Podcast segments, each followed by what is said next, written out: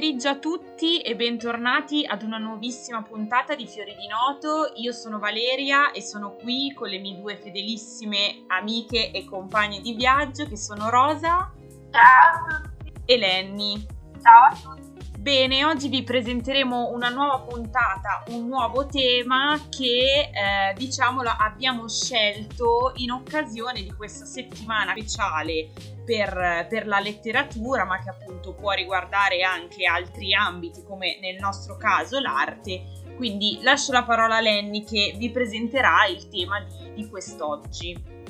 Benissimo, allora come avrete intuito la settimana particolare che si sta per concludere è quella dedicata alla figura di Dante Alighieri. Proprio ieri c'è stato quello che è stato chiamato il Dante D, ossia il giorno di Dante, la giornata che celebra il sommo poeta, appunto 25 marzo, data non casuale perché è una data che i dantisti riconoscono come l'inizio del viaggio nell'aldilà descritto appunto nella Divina Commedia. Quest'anno poi il Dante D ha una valenza ancora maggiore perché cade in occasione del settimo centenario della morte del padre della lingua italiana. È una ricorrenza che è stata istituita dal Consiglio dei Ministri l'anno scorso, quindi nel 2020, su proposta del Ministro della Cultura Dario Franceschini. Noi abbiamo deciso di dedicare questa puntata a Dante esplorando il modo in cui la sua figura e le sue opere sono divenute oggetto di quadri meravigliosi, alcuni più conosciuti, altri meno conosciuti. Però però non mi dilungo oltre perché lascio la parola a Rosa che introdurrà la sua prima opera, la prima opera di cui parliamo oggi.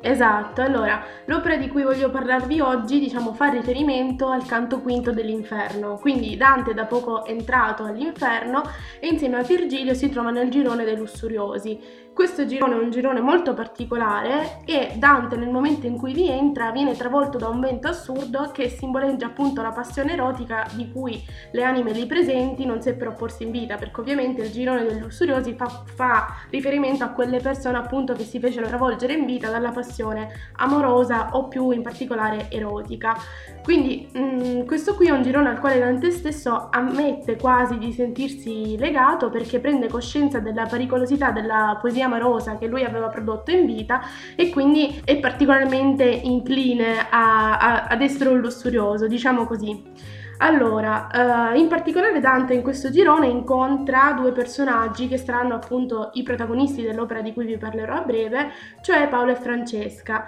Questi soggetti nell'arte sono stati rappresentati molto spesso in diverse varianti e in particolare quella di cui voglio parlarvi oggi è l'opera di Eri Scheffer chiamata appunto Paolo e Francesca. È un'opera realizzata tra l'822 e l'855. C'è un lasso di tempo così lungo perché dobbiamo dire che Scheffer di quest'opera ne fece ben 12 versioni, tutte molto simili tra loro, ma quella di cui vi parlerò oggi è la versione che adesso si trova a Londra. Però prima di descriverle l'opera vorrei un attimo raccontare la storia di Paolo e Francesca, magari per chi non la conoscesse. Diciamo che Dante e Virgilio si ritrovano questa coppia che è stata punita, si trova nel girone dello studiosi perché sono stati prevalsi da questa passione piuttosto che essere che seguire la ragione. Vi spiego meglio, Francesca era la figlia di un, un, importante nobile, Guido de Polenta, ed era divenuta moglie per ragioni di stato di un uomo chiamato Giovanni Malatesta. Bisogna dire comunque che essendo matrimonio in affari, eh, Francesca non era per niente innamorata di quest'uomo e quindi si innamorerà del fratello di lui, quindi Paolo, ovviamente. Al momento in cui i due dichiareranno il loro, il loro amore, si baceranno e proprio il bacio sarà la causa della loro morte, perché il marito li vedrà mentre si stanno baciando e quindi li ucciderà a colpi di spada.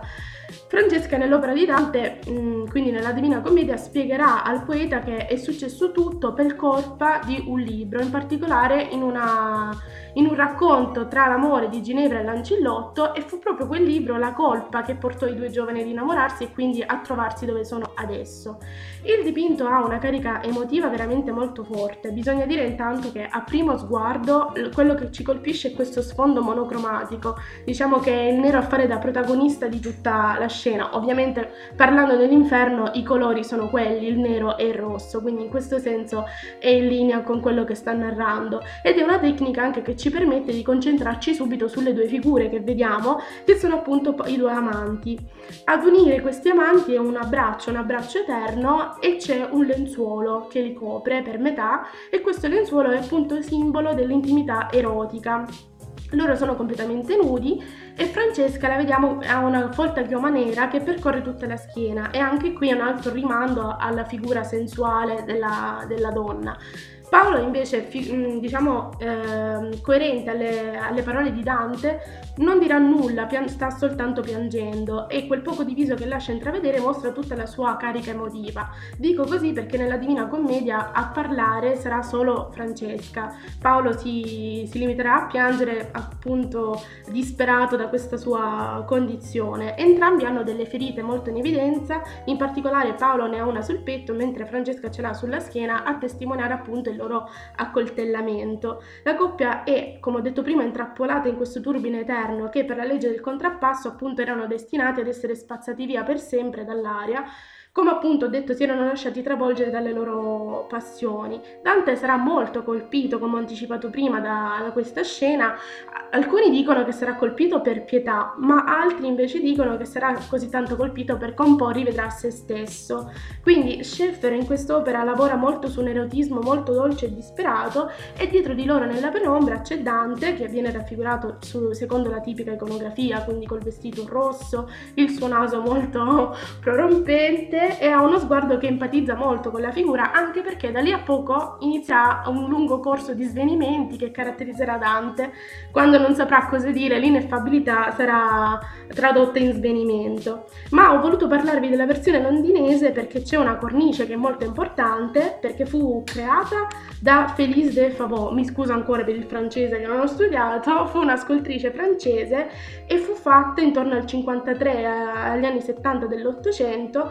ed è importante questa cornice perché oltre ad essere molto ricca, eh, nel corso di questa cornice viene narrato il verso 98 della Divina Commedia dove appunto Paolo, Francesca sta parlando e sta spiegando appunto le loro sorti. E quindi questa era l'opera di cui ho voluto parlare, ho voluto partire proprio dall'inferno perché è proprio lì che Dante incomincia il suo viaggio. E per citare subito la musica, prima di passare alle altre opere, mi è venuta in mente una canzone che è uscita mh, mm, il 31 marzo del 2020, quindi l'anno scorso, e si chiama Paolo e Francesca, appunto, una, una canzone di Clever Gold insieme a Murubutu e Fred De Palma. Questa canzone l'ho voluta citare intanto perché il tema che narra è appunto quello dell'evento mh, mm, di Dante, ma perché eh, l'album è importante perché si chiama Infernum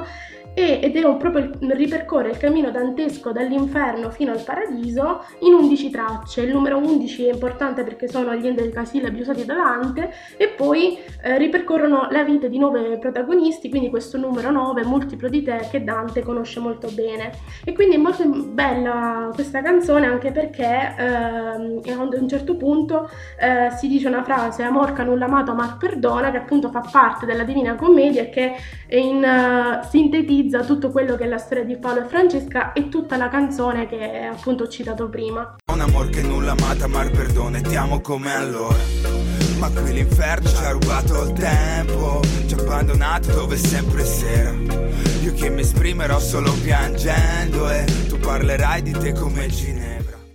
Mi è piaciuto tantissimo questo collegamento musicale che hai fatto Rusidda perché non poteva essere più azzeccato di così. Tra l'altro la storia di Paolo e Francesca mi ha sempre incuriosito tantissimo. Trovo che siano dei personaggi estremamente interessanti e quindi è anche stato bello scoprire che c'è stato qualcuno che gli ha dedicato un'opera, un dipinto, che sinceramente appunto non conoscevo, non conoscevo questo artista di cui hai parlato, quindi è stato super interessante ascoltarti. Sì, è vero perché esatto, anch'io sinceramente non, non conoscevo bene quest'artista, poi diciamo che siamo abituati a pensare a Dante nell'arte un po' con i soliti ritratti, per esempio quello di Botticelli che è il più iconico, piuttosto che, mm, che alt- tanti altri ritratti di, di, Dante, appunto, di Dante stesso, ma spesso è proprio anche la Divina Commedia che è diventata protagonista di, di quadri, come in questo caso. Sì, esatto. Poi volevo dire che tra l'altro in questo album si parla di Paolo e Francesca in una, in una nuova visione, nel senso che mh, mm, si, mo- si, parla sempre di Paolo e Francesca vedendole come, uh, vedendo come una critica, perché sono finite all'inferno proprio per la loro passione. Invece qui è più un non giudicare l'amore, perché alla fine l'amore è amore, quindi al di là di quello che è successo a loro non va giudicato quello che dicono Clever e Murubutu. Ecco, esatto, anche perché i tempi sono un po' cambiati dal Medioevo, quindi ci sta anche che propongano questa nuova visione dell'amore. Ok, bene, allora dopo questo, quest'opera di cui vi ha parlato Rosilda, appunto volevo introdurvi ad un altro artista, ad un'altra opera, in particolare parlarvi di un'opera dal titolo Dante Virgilio all'inferno di William Adolphe Bouguereau, eh, un, un artista francese dell'Ottocento che appunto ha realizzato questo quadro nel 1850 che oggi si trova al Musée d'Orsay eh, di Parigi e personalmente è un quadro che veramente mi piace, mi piace tar- tantissimo per l'espressività che, che, diciamo trasmette. Adesso lo vedremo bene con, con, i particolari, cercherò di trasmetterla anche a voi che, che ci ascoltate. Allora, innanzitutto eh, bisogna dire che, come si evince dal titolo, i protagonisti veri e propri del, ehm, di questo quadro sono il sommo poeta e la sua guida Virgilio, che come sappiamo lo accompagna per tutto l'inferno e eh, per il purgatorio. Quindi in questo momento ci troviamo all'inferno. La scena proposta da Bouguereau all'interno del quadro è quella che lo stesso Dante narra sia nel ventinovesimo che nel trentesimo canto dell'inferno. In particolare ci troviamo all'interno dell'ottava cerchia infernale dove sono puniti i falsari di metallo, di denaro, di persona e di parole. Quindi praticamente in base al tipo di peccato di, di, falsità effettuato in vita, questi condannati subiscono varie pene. Quindi per esempio i falsari di metalli sono cor- colpiti da una sorta di lebbra che colma il loro corpo di tantissime croste, piuttosto che quelli di persona che quindi per esempio rubavano l'identità, sono costretti ad essere afflitti da una folle rabbia eh, oppure quelli di parola hanno questa febbre eterna, insomma, tutte, tutte cose molto, molto lievi, come, come, ben sappiamo, secondo Dante. Però questo era un attimo per introdurvi nel, nel girone in cui ci porta questo artista. Eh, diciamo che nonostante i protagonisti siano, come ho detto, Dante e Virgilio, come, come ci dice il titolo, al centro del quadro si trovano invece due dannati, praticamente dove uno sta furiosamente malmenando l'altro mentre lo morde al collo e proprio sulla sinistra in secondo piano assistono con terrore e sdegno Dante e Virgilio. Quindi Dante e Virgilio sono pur protagonisti, sono in realtà dei personaggi secondari in questo quadro.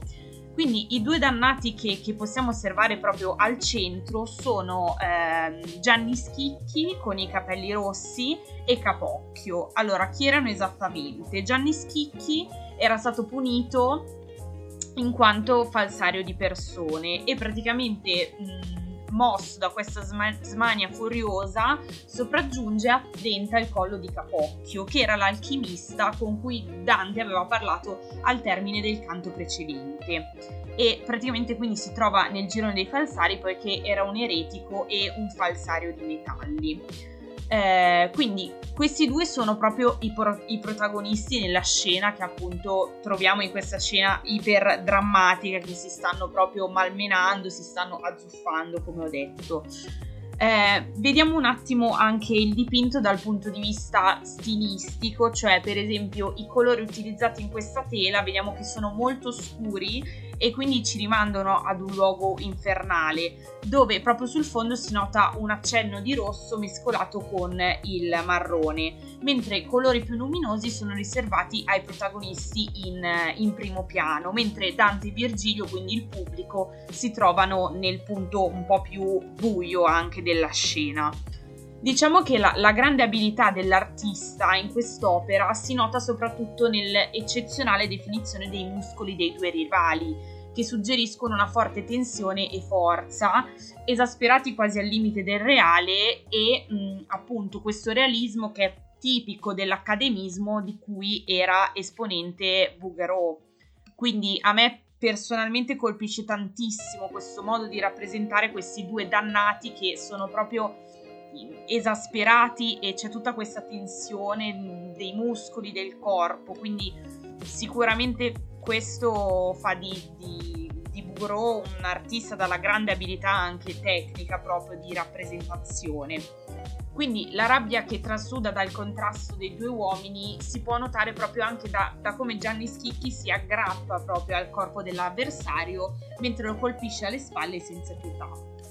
Quindi per, per Bouguereau non c'è spazio di rappresentazioni gentili, è una rappresentazione del tutto drammatica, quindi con questo inferno che viene raffigurato proprio senza filtri, mostrando l'orrore che lo domina e che lo caratterizza. Tra l'altro si aggiunge anche sullo sfondo, di fianco a Dante e Virgilio, questa raffigurazione di un, di un demone che guarda la scena e sogghigna e che incarna il terrore. Quindi appunto personalmente mh, mi piace tantissimo questo, questo modo di, di, di, rappresentare, di dipingere di questo artista proprio perché come, come, vi ho detto rappresenta l'inferno senza filtri un po' come aveva fatto Dante mh, appunto scrivendo cioè sappiamo bene che Dante nell'inferno non ha filtri per quanto riguarda il linguaggio quindi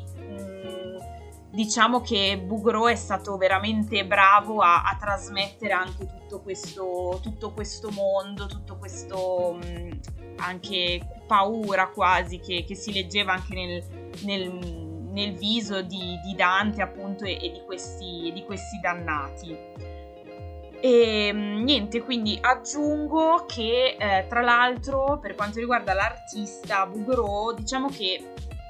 aveva deciso questo, negli anni 50 dell'Ottocento, aveva deciso di cambiare soggetto delle sue opere proprio concentrandosi sul tema letterario. E infatti il suo obiettivo era quello di suscitare nello spettatore proprio un senso di terrore e la tela ebbe infatti un grande successo, ma tuttavia il pittore poi abbandona questo genere, diciamo, più letterario per concentrarsi su figure mitologiche. Infatti, in realtà il Bouguereau che conosciamo quasi tutti è quello della nascita di Venere piuttosto che quello delle ninfe e satiro, cioè questi esempi. Mm, diciamo che forse è, nella sua carriera si è dedicato molto di più a questo, a questo tipo di, di rappresentazioni. Sì, diciamo che il contrasto tra la nascita di Venere e questo è molto forte perché è anche vero che i temi trattati sono totalmente opposti, però quest'opera di cui hai parlato tu mi ha davvero colpito perché io personalmente non la conoscevo, però ha una carica emotiva veramente fortissima ed è, ed è bello che tu l'abbia portata e ce l'abbia fatto conoscere anche a me, quindi. Sì, vero, poi appunto pensavo al contrasto tra i corpi dei dannati e i corpi che di solito vediamo nelle tele di Bouguereau, perché appunto come dicevi anche tu siamo abituati a pensare a lui come maestro del corpo femminile, pulito, sensuale, etereo, mentre il fatto che lui dimostri la stessa maestria nel dipingere anche dei corpi sempre nudi, comunque dei dannati, crea un contrasto che però secondo me è davvero molto interessante anche perché si vede proprio che lui è un maestro nel, nel dedicarsi a questo tipo di rappresentazioni. Esatto, esatto, diciamo che è proprio un pittore molto versatile perché gli riesce bene sia una Venere che in questo caso dei dannati, quindi davvero eh, cioè, chapeau per, per Bugro, insomma. Invece per fare uno stacco musicale in questo, in questo momento eh, volevo citare un album di, di, un rapper genovese che è Tedua, che lui si definisce anche Dan Tedua, tra l'altro. E, infatti, praticamente nel, nell'ultimo album, o meglio, mixtape, ha eh, diciamo incentrato proprio il concept de, di questo mixtape sulla Divina Commedia. Infatti la chiamata, il titolo è Vita Vera aspettando la Divina Commedia, proprio perché in realtà lui diciamo che aveva pronto questo album che mm, si chiamava, cioè si chiama eh, Divina Commedia, soltanto che poi non ha rimandato proprio a causa dei blocchi che eh, la pandemia Covid ha causato, quindi anche gli artisti si sono dovuti, dovuti fermare, appunto, però insomma mh, nonostante sia soltanto un'anti- un'anticipazione dell'album, appunto troviamo moltissimi riferimenti anche qui della, della, alla Divina Commedia di Dante, anche soltanto a partire dalla, dalla copertina che se la osserviamo vediamo appunto eh, il, il, cantante che è rappresentato come in un'illustrazione che si ispira di, direttamente all'illustrazione di Gustave Doré che sappiamo bene che è um, un artista dell'Ottocento che aveva appunto illustrato la Divina Commedia. Quindi già a partire dalla copertina si vede bene come appunto questo sia il concept dell'album, quindi ve lo consiglio.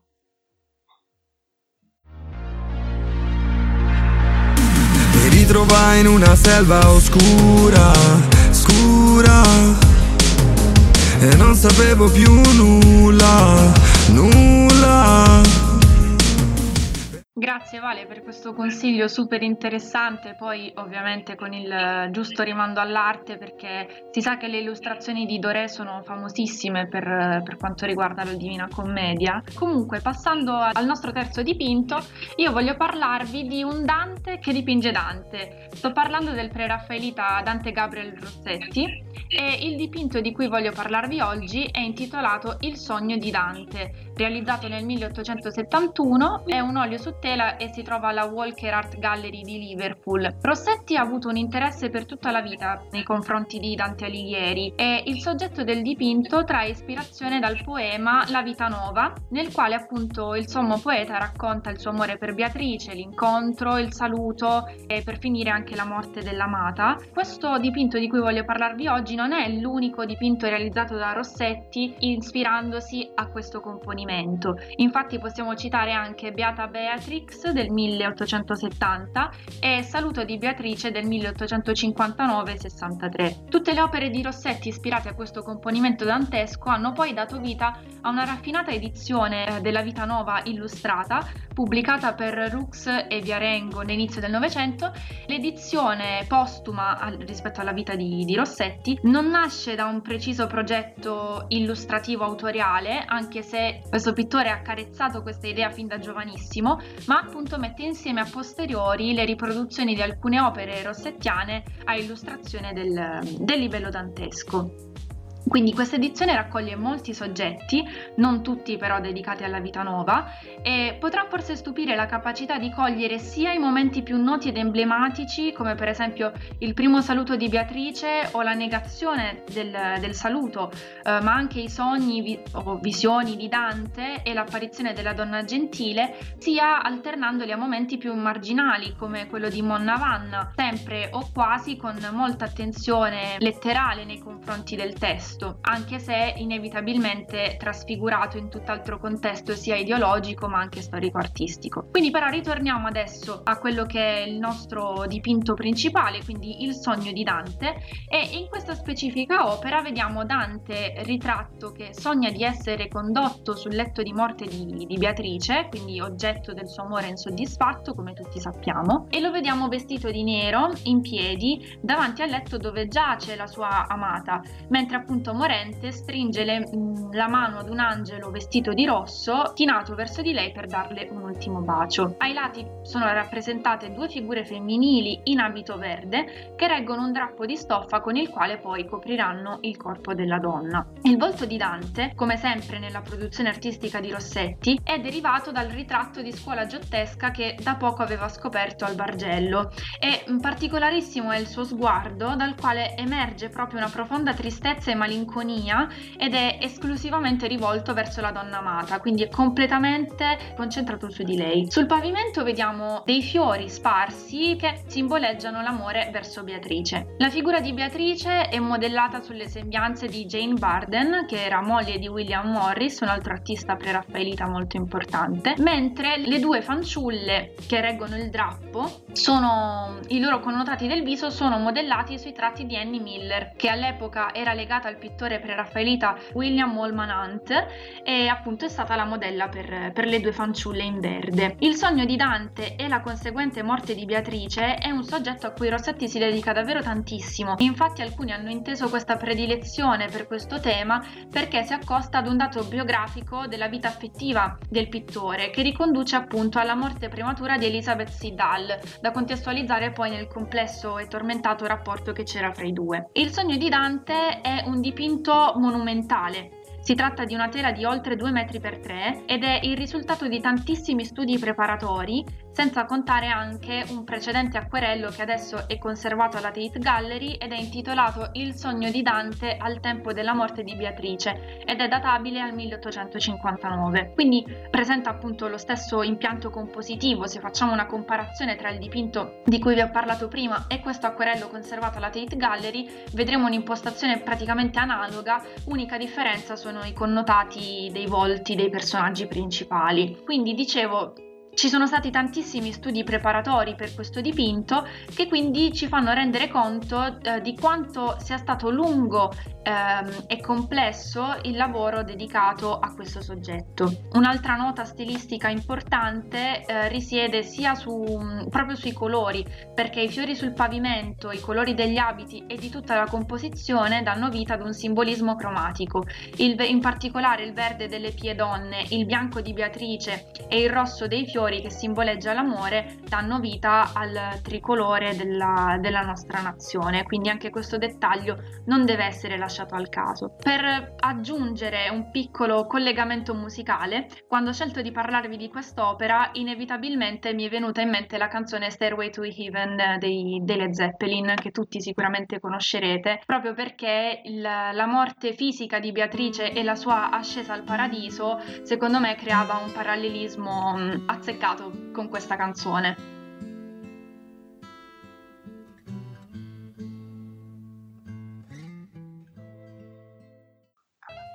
No, comunque direi che ci sta tantissimo anche questo rimando musicale, poi almeno Lenny ci ha portato un po' alla luce, diciamo, del, del paradiso anche, anche, con la canzone, insomma, dato che noi ci siamo più concentrati con con l'inferno di Virgilio, lei ci ha portato verso, verso la luce di Beatrice, dai, per portarci verso la fine della puntata. Quanto sono metaforica oggi, sarà che è proprio la settimana di Dante che, che mi ispira così. Sì, probabilmente, però diciamo sono delle, delle metafore molto, molto calzanti. E quindi siamo arrivati alla solita parte finale della, della nostra puntata che è quella dedicata alle rubriche. Esatto, e proprio perché parliamo di Dante, questa volta non parleremo di musei, ma parliamo proprio di eventi che hanno a che fare con Dante e anche con i libri. Porto io con un'iniziativa e sto parlando di una vera e propria lettura d'Antis che eh, ci sarà dal 7 aprile fino al 15 luglio e si chiamerà eh, 100 canti in 100 giorni in cui appunto proprio in Duomo, in particolare nei pressi dell'altare maggiore, verranno lette appunto queste, queste cantiche di Dante e saranno, sarà possibile accedervi quindi e partecipare eh, in un luogo così bello come il Duomo a poter sentire appunto la, la Divina Commedia e tutto sarà realizzato con la collaborazione dei musicisti del Teatro alla Scala e addirittura gli allievi del piccolo teatro, quindi sarà un evento molto bello al quale sicuramente vorrò partecipare anche io. Secondo me sarà particolarmente suggestivo, poi appunto la location del Duomo fa, fa anche la sua figura, quindi secondo me sarà veramente bellissimo. Sì, esatto, sicuramente si creerà una, un'atmosfera bellissima appunto tra le, le architetture del Duomo. E invece adesso passiamo a delle, a delle, letture perché appunto magari vi siete già, avete già partecipato a vari, a vari eventi in questi giorni, essendo che siamo verso la fine della settimana, però per i libri c'è sempre tempo. E appunto io volevo consigliarvi un, un libro che è qualcosa di più particolare in realtà perché si tratta di un manga ispirato alla Divina Commedia di Dante, un manga di eh, Gonagai che eh, non so se conoscete magari il nome, però eh, per farvi capire è stato uno degli ideatori praticamente di UFO Robot e Devilman, per esempio. E praticamente lui in questo, in questo, manga ispirato a Dante prende proprio ancora una volta, per citare Gustave Doré, prende proprio eh, ispirazione dai, dai suoi dalle sue illustrazioni, appunto, di come aveva illustrato la, la commedia nell'Ottocento. Quindi proprio in occasione dei 700 anni è stato editato questo volume unico dei, dei vari libri, dei vari manga che lui in realtà questo, questo, artista aveva già pubblicato negli anni 90, è stato creato un volume unico anche in edizione italiana. Quindi questo artista ha fatto sia un lavoro artistico, proprio delle illustrazioni che eh, ho intravisto perché una personcina molto fissata con i manga mi, ha, mi, ha, fatto sbirciare qualcosa, quindi salutiamo Marci, già che ci siamo.